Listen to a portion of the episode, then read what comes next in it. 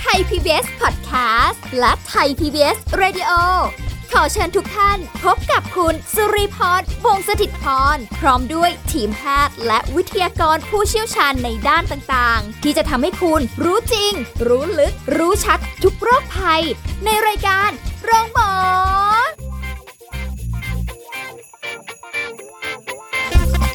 สวัสดีค่ะ คุณผู้ฟังค่ะขอต้อนรับเข้าสู่รายการโรงหมอค่ะ วันนี้เรามาพบกันเช่นเคยนะคะ สาระดีๆ รออยู่แล้วเรื่องของการดูแลสุขภาพ มีมาฝากกันเป็นประจำค่ะกับสุริพรค่ะ วันนี้เราจะคุยกับดรนายแพทย์จตุพลคงถาวรสกุล แพทย์ผู้เชี่ยวชาญศูนย์กล้ามเนื้อกระดูกและข้อจากเพจดรหมอหมีค่ะ สวัสดีค่ะ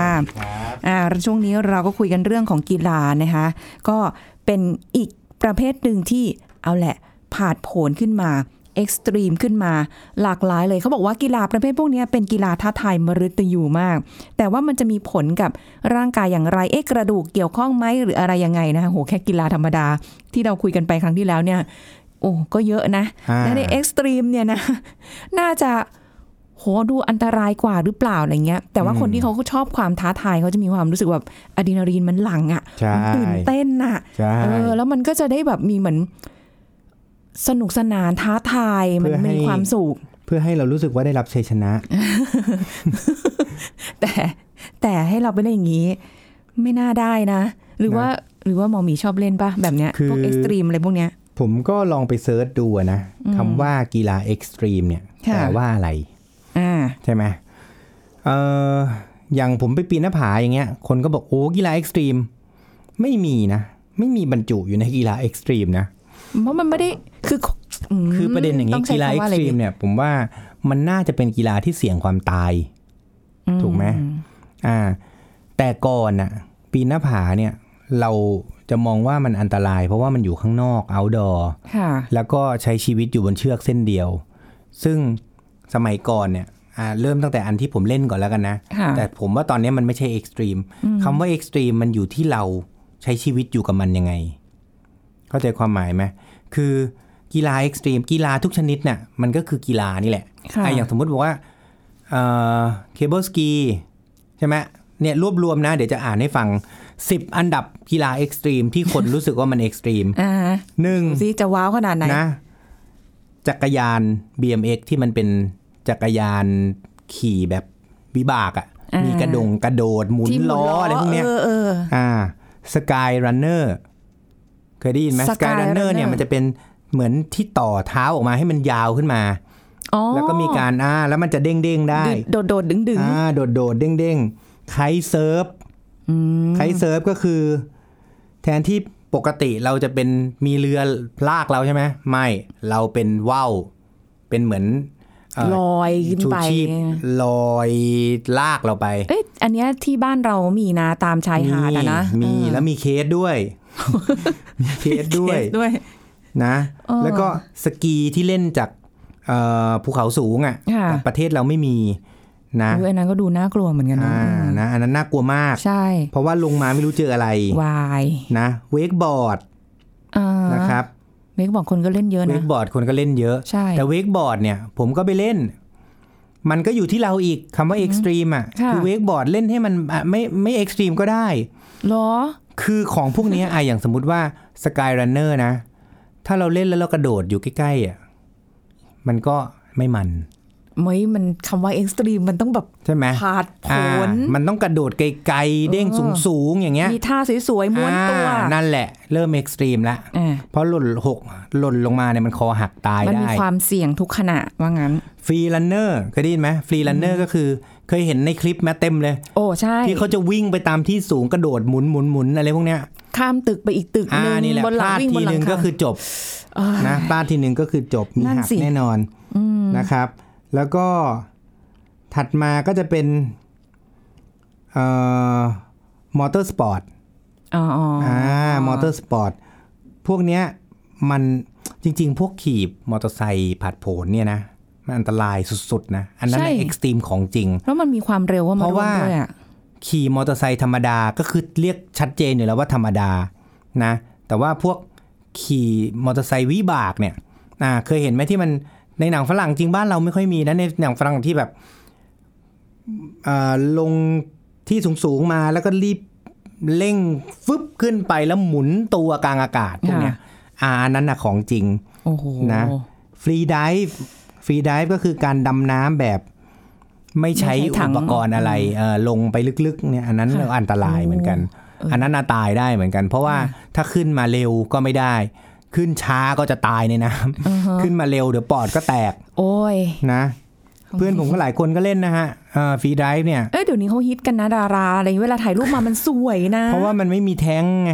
อ่าใช่ไหมเออใช่มันไม่เกะกะแล้วมันก็ใส่ชุดอะไรง่ายแล้วก็ คือที่ถามคนที่เล่นเนี่ยเขาก็บอกว่า มันเป็นเพราะว่าพอเวลาเขาลงไปในน้ำคือเขาเจอปุ๊บอะโอ้ยตรงนี้สวย หรือเอ้ยตรงนี้เจอฉลามก็ลงเลยอืมอ่าเพื่อลงไปดูเลยอย่างเงี้ยค่ะทันทีมันไม่ต้องมาแท้งไม่ต้องมาอะไรใช่ไหมเพราะว่าถ้าต้องมาใส่เนี่ยมันใช้เวลาอ่าแล้วมันต้องมีการเตรียมตัวค่ะแต่ free dive เนี่ยคือ เอ้ย เห็นสวยปุ๊บโดดลงเลยอืมอ่า แต่มันก็อันตรายนั่นสินะ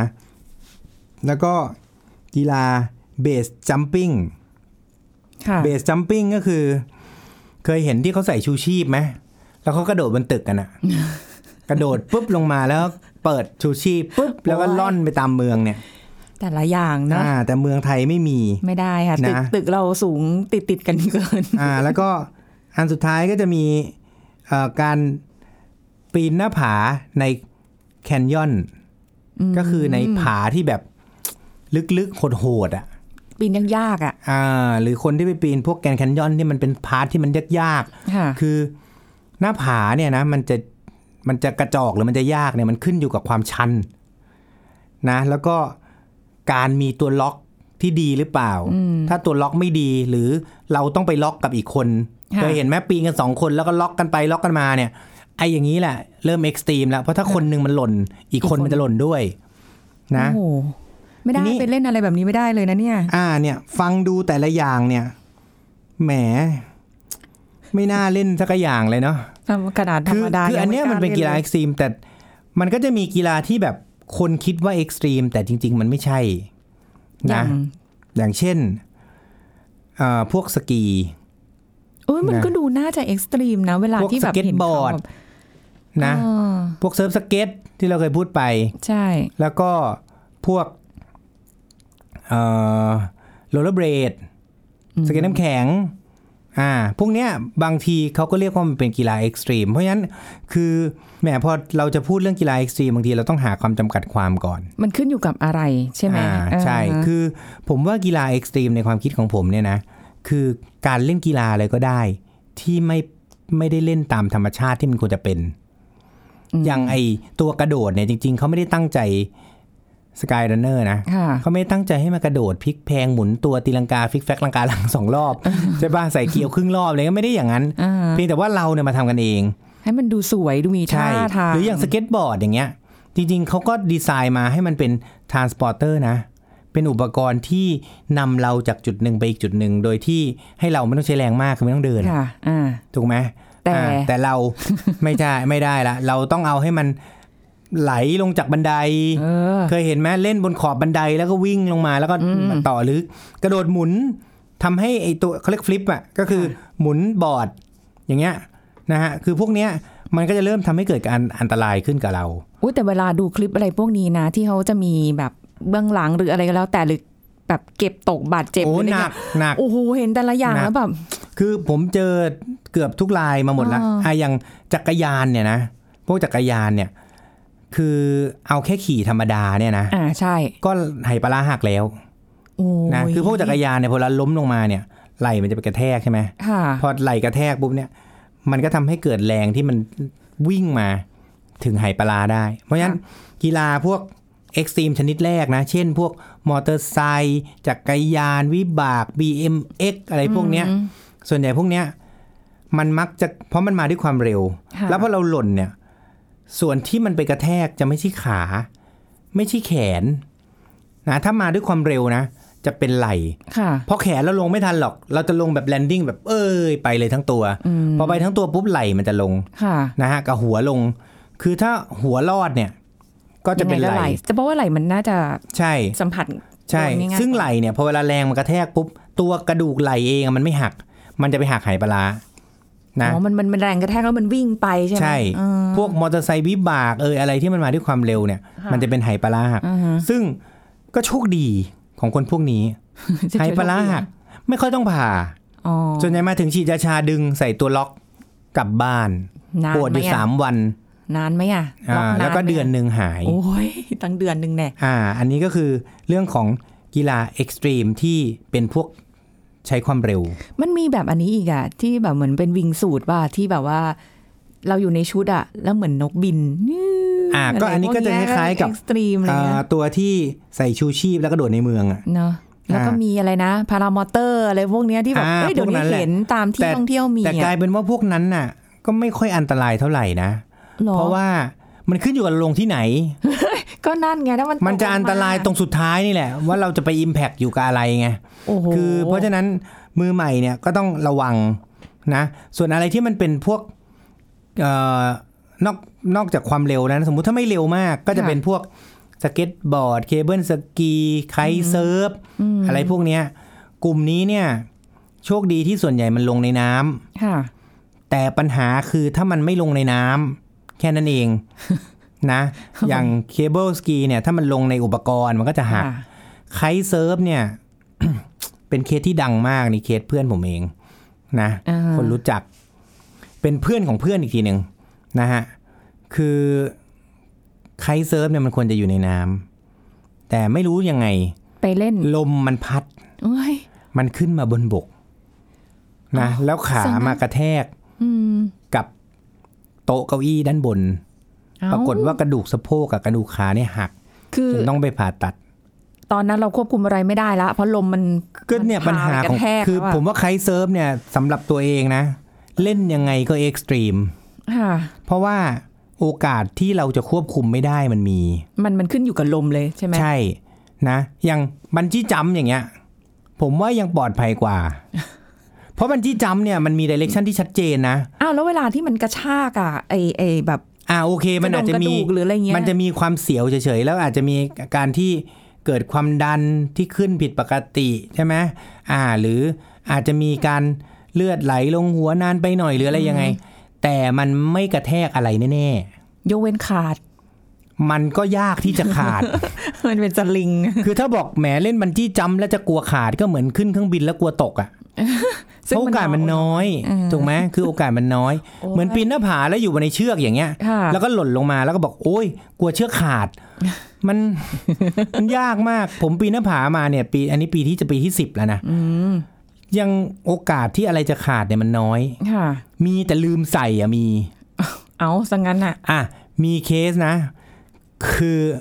คือปกติหน้าผาเนี่ยมันจะมีปีนแบบมีเชือกกับไม่มีเชือกใช่ไหมใช่อ่า คืออย่างใครที่ปีนหน้าผาอยู่เนี่ยฮะบอกเลยว่ามันไม่เอ็กซ์ตรีมนะแต่มันมีพวกเขาเรียก free solo ก็คือ ปีนขึ้นไปโดยไม่มีเชือก แล้วก็ปีนกลับลงมา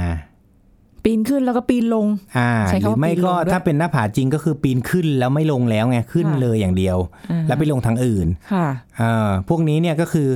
คล้ายๆ free dive ไง free dive ในในในทะเลเนี่ยค่ะอันนี้เราก็ไม่ใช่ free solo อุปกรณ์เหมือนกันไงอืมก็คือปีนขึ้นไปเลย แล้วมันตกลงมาโง่ก็มีกระดูกขาหักสองข้างก็มีอืมกระดูกส้นเท้าหักก็มีค่ะคือกีฬาพวกอะไรที่มันเป็นปีนป่ายแล้วมีการลงในแนวดิ่งเนี่ย พวกเนี้ยส่วนใหญ่มันจะมาด้วยส้นเท้าหัก เพราะส้นมันจะลงก่อนค่ะหรือกระดูกขาหักโว้ยนะ ส่วนใหญ่พวกนี้คอไม่ค่อยหัก เพราะว่าตอนลงมาเนี่ยเราอยู่ในท่ายืนไงยืนตรงอ่าเพราะฉะนั้นพอลงมาปุ๊บมันมักจะเหมือนเรากระโดดลงมาตรงๆนะฮะแต่ที่เคยเห็นจริง ๆ เนี่ยก็คือมันมีคลิปไม่ได้ใส่เชือกขึ้นไป ลืมฮะเอ้ยมันอย่าหาพี่ ไอหมอนหมีเนี่ยมันก็เคยเกือบละ คือการการปีนบ่อยๆพอเวลาเราปีนขึ้นไปเนี่ยนะค่ะปัญหาคือว่า เราไม่ได้ไปถึงอ่าเอาเชือกใส่ยืน แล้วเราก็อาจจะไม่ได้อยู่กับคนที่เขาเป็นโปรเฟชชั่นอลพอเวลาเราไปหน้าผาเนี่ยเขาจะมีคนหนึ่งดึงคนหนึ่งปีนใช่ไหมล่ะอ่าเอ่อปรากฏว่าตัวเราเองเนี่ยแหละ เคยแล้วเกือบจะทีหนึ่งค่ะเอาเชือกสอดเข้าไปปุ๊บ แต่ไม่ผูกไง แล้วก็หันไปคุยก่อนเออคุยกับคนนั้นคนนี้คนนู้นอะไรเงี้ย กลับมาปุ๊บไป่ะขึ้นละ ยังไม่ได้พูดอ่าเลย คนที่เป็น belayer ผมเนี่ย คนที่เป็นคนดึงให้เราเนี่ย ถ้าเขาไม่ได้เป็น ถ้าเขาไม่มีการเช็คก่อนตลอดทุกครั้งเนี่ย ผมซวยแล้ววันนั้นอะอ่าผมอาจจะขึ้นไปแล้วเฮ้ยทำไมเชือกไม่ล็อกหรืออะไรเงี้ยอ๋อเราทำไงอ่าเพราะฉะนั้นทุกครั้งที่เราก่อนจะเล่นเนี่ย ให้เรามีสติคือเราต้องล็อกก่อนค่ะพอดีผมเนี่ยมักจะปีนกับคนที่ดึงหรือ belayer ที่เป็นโปรเฟชชั่น a ลก็คือเป็น เอ่อเขาจะพูดเช็คก่อน เป็นผู้เชี่ยวชาญตรงเนี้ยของสถาบันนั้นๆน่ะทุกที่อะเขาเช็คก่อนบอกเอ้ยมามีลืม อ่าจะ safe อ่าตี้ไม่งั้นวันนั้นผมก็ free solo แล้วล่ะ อ่าแล้วอาจจะร่วงลงมาแล้วก็หักเอ้ยนะ คือเพราะฉะนั้นอันนี้เนี่ยมันเป็นเรื่องของการตรวจสอบอุปกรณ์ทั้งหลายนะซึ่งผมว่าไม่ว่าจะเป็นหน้าผานะไม่ว่าจะเป็น kite surf cable ski พวกเนี้ยอุปกรณ์ที่เราใช้เนี่ย เราต้องเช็คก่อนที่เราจะเล่นนะ แล้วความ extreme มันจะลดลงค่ะนึกออกไหมอะกีฬาความเร็วเหมือนกัน พวกนี้เนี่ยอะอย่างมอเตอร์ไซค์ที่ว่าไปแล้วพวกไหปลาร้าหักอะไรพวกเนี้ยนะหรือกระดูกหลังหักเนี่ยเขาจะมีเสื้อเป็นเสื้อสูทอ่าที่มันจะมีโครงเหล็กอยู่ข้างในค่ะซึ่งพวกเนี้ยมันก็ support ได้บ้าง ได้บ้างนะอ่าไม่ได้ได้ทั้งหมดบ้างนะแต่บางทีพวกเนี้ยมีความมั่นใจในตัวเองสูงเกินไปคือไม่ใส่นะแม้กระทั่งพวก BMX กีฬาจักรยานที่มันกระโดดกระโดดเนี่ย ก็ต้องใส่ให้หมด มันไม่นะคล่องตัวหรือว่ายังไง คือผมว่ามันเป็นความประมาทมากกว่าอืมกีฬา extreme ห้ามประมาท ประมาทปุ๊บมีตายมีเจ็บแน่นอนค่ะอันนี้คือ step ที่หนึ่ง พวกกีฬาพวกเอ่ออุปกรณ์เชือกหรือ surf อะไรพวกเนี้ย นอกจากเราต้องเช็คอุปกรณ์แล้ว เราต้องเช็คสภาพอากาศด้วย นะ เพราะบางทีถ้าเกิดสภาพอากาศมันไออย่าง kite surf อย่างเงี้ย คนที่เขาโดนวันนั้นเนี่ยเขาก็ ก็จะว่าประมาทก็ได้ เพราะจริง ๆ เหมือนว่าจะเอ่อควบคุมได้ แต่มันเลยออกไปแค่นั้นเองค่ะจริง ๆ ถ้าเขาแต่มันไม่มีที่ปล่อยนะ ต้องบอกก่อนไคท์เซิร์ฟเนี่ย เราจะหยุดก็ต่อเมื่อเราต้องขึ้นบกนะ อ่าอืมอืมนะครับ แต่ว่าส่วนตัวไม่เล่น เพราะบอกเลยว่าผมควบคุมสภาพอากาศไม่ได้ผมไม่เล่น เราไม่รู้ทิศทางแบบบางทีลมเราดูแล้วแหละ แต่ว่าใช่มันอาจจะเปลี่ยนทิศทางใช่ได้ไงอย่าง ski skateboard เราหยุดได้เราเลิกได้ค่ะเพราะตัวเราเองจะเลิกได้ถูกปะอ่าอ่าหรือเราเลือกได้ว่าจะเล่นสูงแค่ไหนแล้วไปหยุดตรงไหน อ่า แต่อะไรที่มันควบคุมไม่ได้ ผมไม่เล่น มันะนฮะก็ดูน่ากลัวเนอะใช่คือในความรู้สึกว่าคำว่า extreme อะไรก็ได้ ถ้าสำหรับสำหรับพี่เองเนี่ยมีความรู้สึกอะไรมันตื่นเต้นมากๆ หรือแบบมันเสียวมากๆนี่ extremeสำหรับตัวเองนะ extreme หมดเลยน่ากลัวไปหมดเลยเออแล้วก็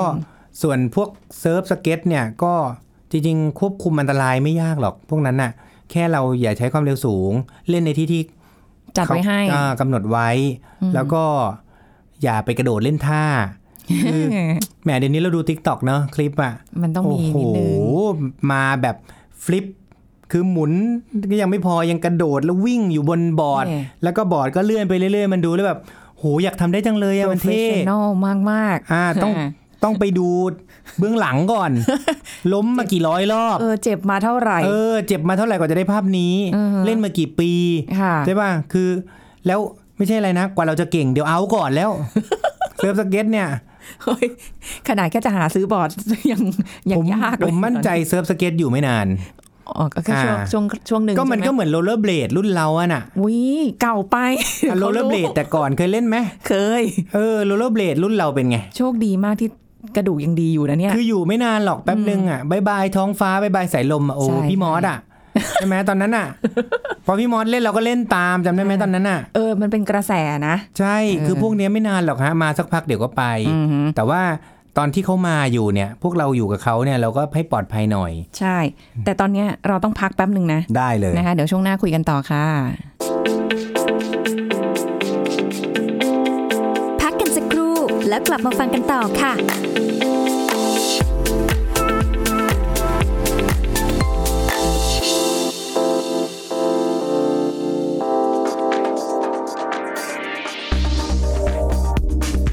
คุณผู้ฟังครับ โรคอ้วนไม่ได้ทำให้ติดหรือเสี่ยงติดโควิด -19 เพิ่มมากขึ้นนะครับ เพียงแต่ถ้าเป็นโรคอ้วนแล้วติดโควิด -19 สิ่งที่ตามมาจะมีภาวะแทรกซ้อนกับมีอาการรุนแรงมากกว่าคนปกติ เนื่องจากโรคอ้วนเป็นโรคที่มีการอักเสบเรื้อรังอยู่ในร่างกายทำให้เซลล์ภูมิคุ้มกันทำงานบกพร่อง และโรคอ้วนมักจะมีโรคร่วม เช่น ความดันโลหิตสูง โรคหัวใจ โรคเบาหวาน รวมถึงการศึกษาในต่างประเทศพบนะครับว่า คนที่อ้วนโดยที่ดัชนีมวลกายมากกว่า 35 อาจจะมีโอกาสใส่ท่อช่วยหายใจสูงกว่าคนปกติทั่วไปถึง 7 เท่า และคนที่อ้วนหากติดโควิด การรักษาในห้อง ICU หรือผู้ป่วยวิกฤตก็จะสูงขึ้นด้วย ดังนั้นนะครับ หากป้องกันโรคอ้วนตั้งแต่วัยเด็กได้จะยิ่งดี เพราะการป้องกันโรคอ้วนเป็นสิ่งสำคัญพ่อแม่ต้องชวนออกกำลังกายด้วยนะครับ กินอาหารที่ดีต่อสุขภาพ เด็กก็จะปฏิบัติตามอย่าง ซึ่งจะช่วยลดโอกาสการเกิดโรคอ้วนในเด็กได้ครับ ขอขอบคุณข้อมูลจากรองศาสตราจารย์แพทย์หญิงพิมพ์ใจ อันธานนท์กรรมการสมาคมโรคเบาหวานแห่งประเทศไทย ไทย PBS Radio วิทยุข่าวสารสาระ เพื่อสาธารณะและสังคม กำลังฟังรายการ โรงหมอ รายการสุขภาพเพื่อคุณจากเราเอาละค่ะ คุณผู้ฟังกลับมาพูดคุยกันต่อนะคะ กับ Extreme Sport กีฬาท้าทายที่อาจจะมีผลต่อร่างกายได้ หรือว่าชีวิตเลยก็ว่าได้นะ ถ้าเกิดว่าเราเล่นด้วยความประมาทจริง ๆ หมอหมีหลาย ๆ อย่างนะ คือเขาก็ต้องมีกฎกติกาในการที่จะเล่นกีฬาใช่แต่ละประเภทอยู่แล้วเนาะถูกต้องเพียงแต่ว่าเราอาจจะไปเพิ่มท่าเพิ่ม สเกลเออขอแผ่สกิลบางอย่าง เพื่อให้มันดูแบบมีความสวยงามเข้ามาด้วยอะไรแบบเนี้ย กลายเป็นแบบท่าที่โลดผลมากขึ้น ผสมใช่ผสานความสวยงาม ถ่ายรูปมาสวย มันดูแบบเฮ้ยน่าลองเล่นดู ถ้าได้แบบนั้นมันจะโอเคมากเลยเนาะใช่แล้วถูกต้อง และนี่นะนอกจากเออแต่ก่อนก็คือเป็นพวกเออสสกีเออร์เนี่ยตอนนี้พูดถึงแถวแถวสุขุมวิทเนี่ยมันจะมี ที่อยู่ที่หนึ่งใช่ไหมมันเป็นลักษณะเป็นเหมือนแบบเล่นบอร์ด เป็นเซิร์ฟบอร์ดเนี่ยค่ะอ่าเคยเห็นไหมเป็นอยู่บนบอร์ด แต่ว่าเขาใช้วิธีการเอาน้ำไหลอ๋อให้มันแรงๆอ๋ออ๋ออ๋ออ่าไอตัวนี้แหละ ไปเล่นมาละ เป็นไงอะปวดหนักเลย หมอหมีหมอหมีเล่นเล่นเยอะมากเลยจริง ๆ นะที่คุยมาก็ผมเนี่อยากหลรู้ว่ามัน extreme ยังไงใช่ไหมแล้ว extreme ไหมอะรู้สึกคืไหมอ wakeboard เนี่ยผมเล่นนะผมไม่เจ็บอะไรเลย แต่อิ่มเพราะว่ากินน้ำอย่างเดียว คือ 20 เที่ยวแรกไม่ต้องห่วงฮะค่ะใครไม่เคยเล่นนะ 20 เที่ยวแรก ยังไงอิ่ก็มเออแล้วก็ที่สำคัญคือบอร์ดเนี่ยมันจะมีหลายชนิดเออมันมีบอร์ดนั่งบอร์ดยืนสองขาบอร์ดยืนขาเดียวค่ะ แค่เปลี่ยนจากนั่งมายืนสองขา ก็กินน้ำต่ออีกรอบหนึ่งพอจากยืนสองขามาเป็นบอร์ดขาเดียว ก็กินน้ำต่ออีก ยังไงก็ ผมอะอิ่มนะแต่ว่าไม่เจ็บเหรออ่า แต่มันจะเมื่อยตอนว่ายน้ำเข้าฝั่งแค่นั้นเองอ้าวแต่ดูดูทรงแล้วมันเหมือนกับแบบ มันเหมือนเป็นใช้น้ำหล่อเลี้ยงให้มันแบบว่าแค่นั้นแต่ว่ามันเป็น อันนี้คืออะไรเคเบิลนะกับ แต่ว่าถ้าไอ้ surf เนี่ย surfboard ที่มันเป็นเอ่อปล่อยน้ำไหลย้อนเนี่ยนะอ่าอันนี้เนี่ยเจ็บ เพราะอะไร เจ็บจริง เพราะว่ามันลงพื้น ถึงแม้มันจะเป็นพื้นยางนะ แต่ว่าพอเวลาลงเนี่ย มันหลังเราลงปุ๊บแรงมันจะสะเทือนขึ้นคอโอ้โห มือเมอเนี่ยไม่ค่อยมีปัญหาหรอก แต่ว่าเคยมีเคสที่มือลงก็มือมีกระดูกนิ้วหักมาเหมือนกันนะที่เจอค่ะที่ตอนที่เขาเปิดใหม่ๆนะอ่าแต่ว่าตอนที่ผมไปเล่นเนี่ย คือปรากฏว่าตอนที่ลงเนี่ย เรามักจะเก็บมืออยู่แล้วอืมเออปรากฏว่าพอลงเนี่ย ก็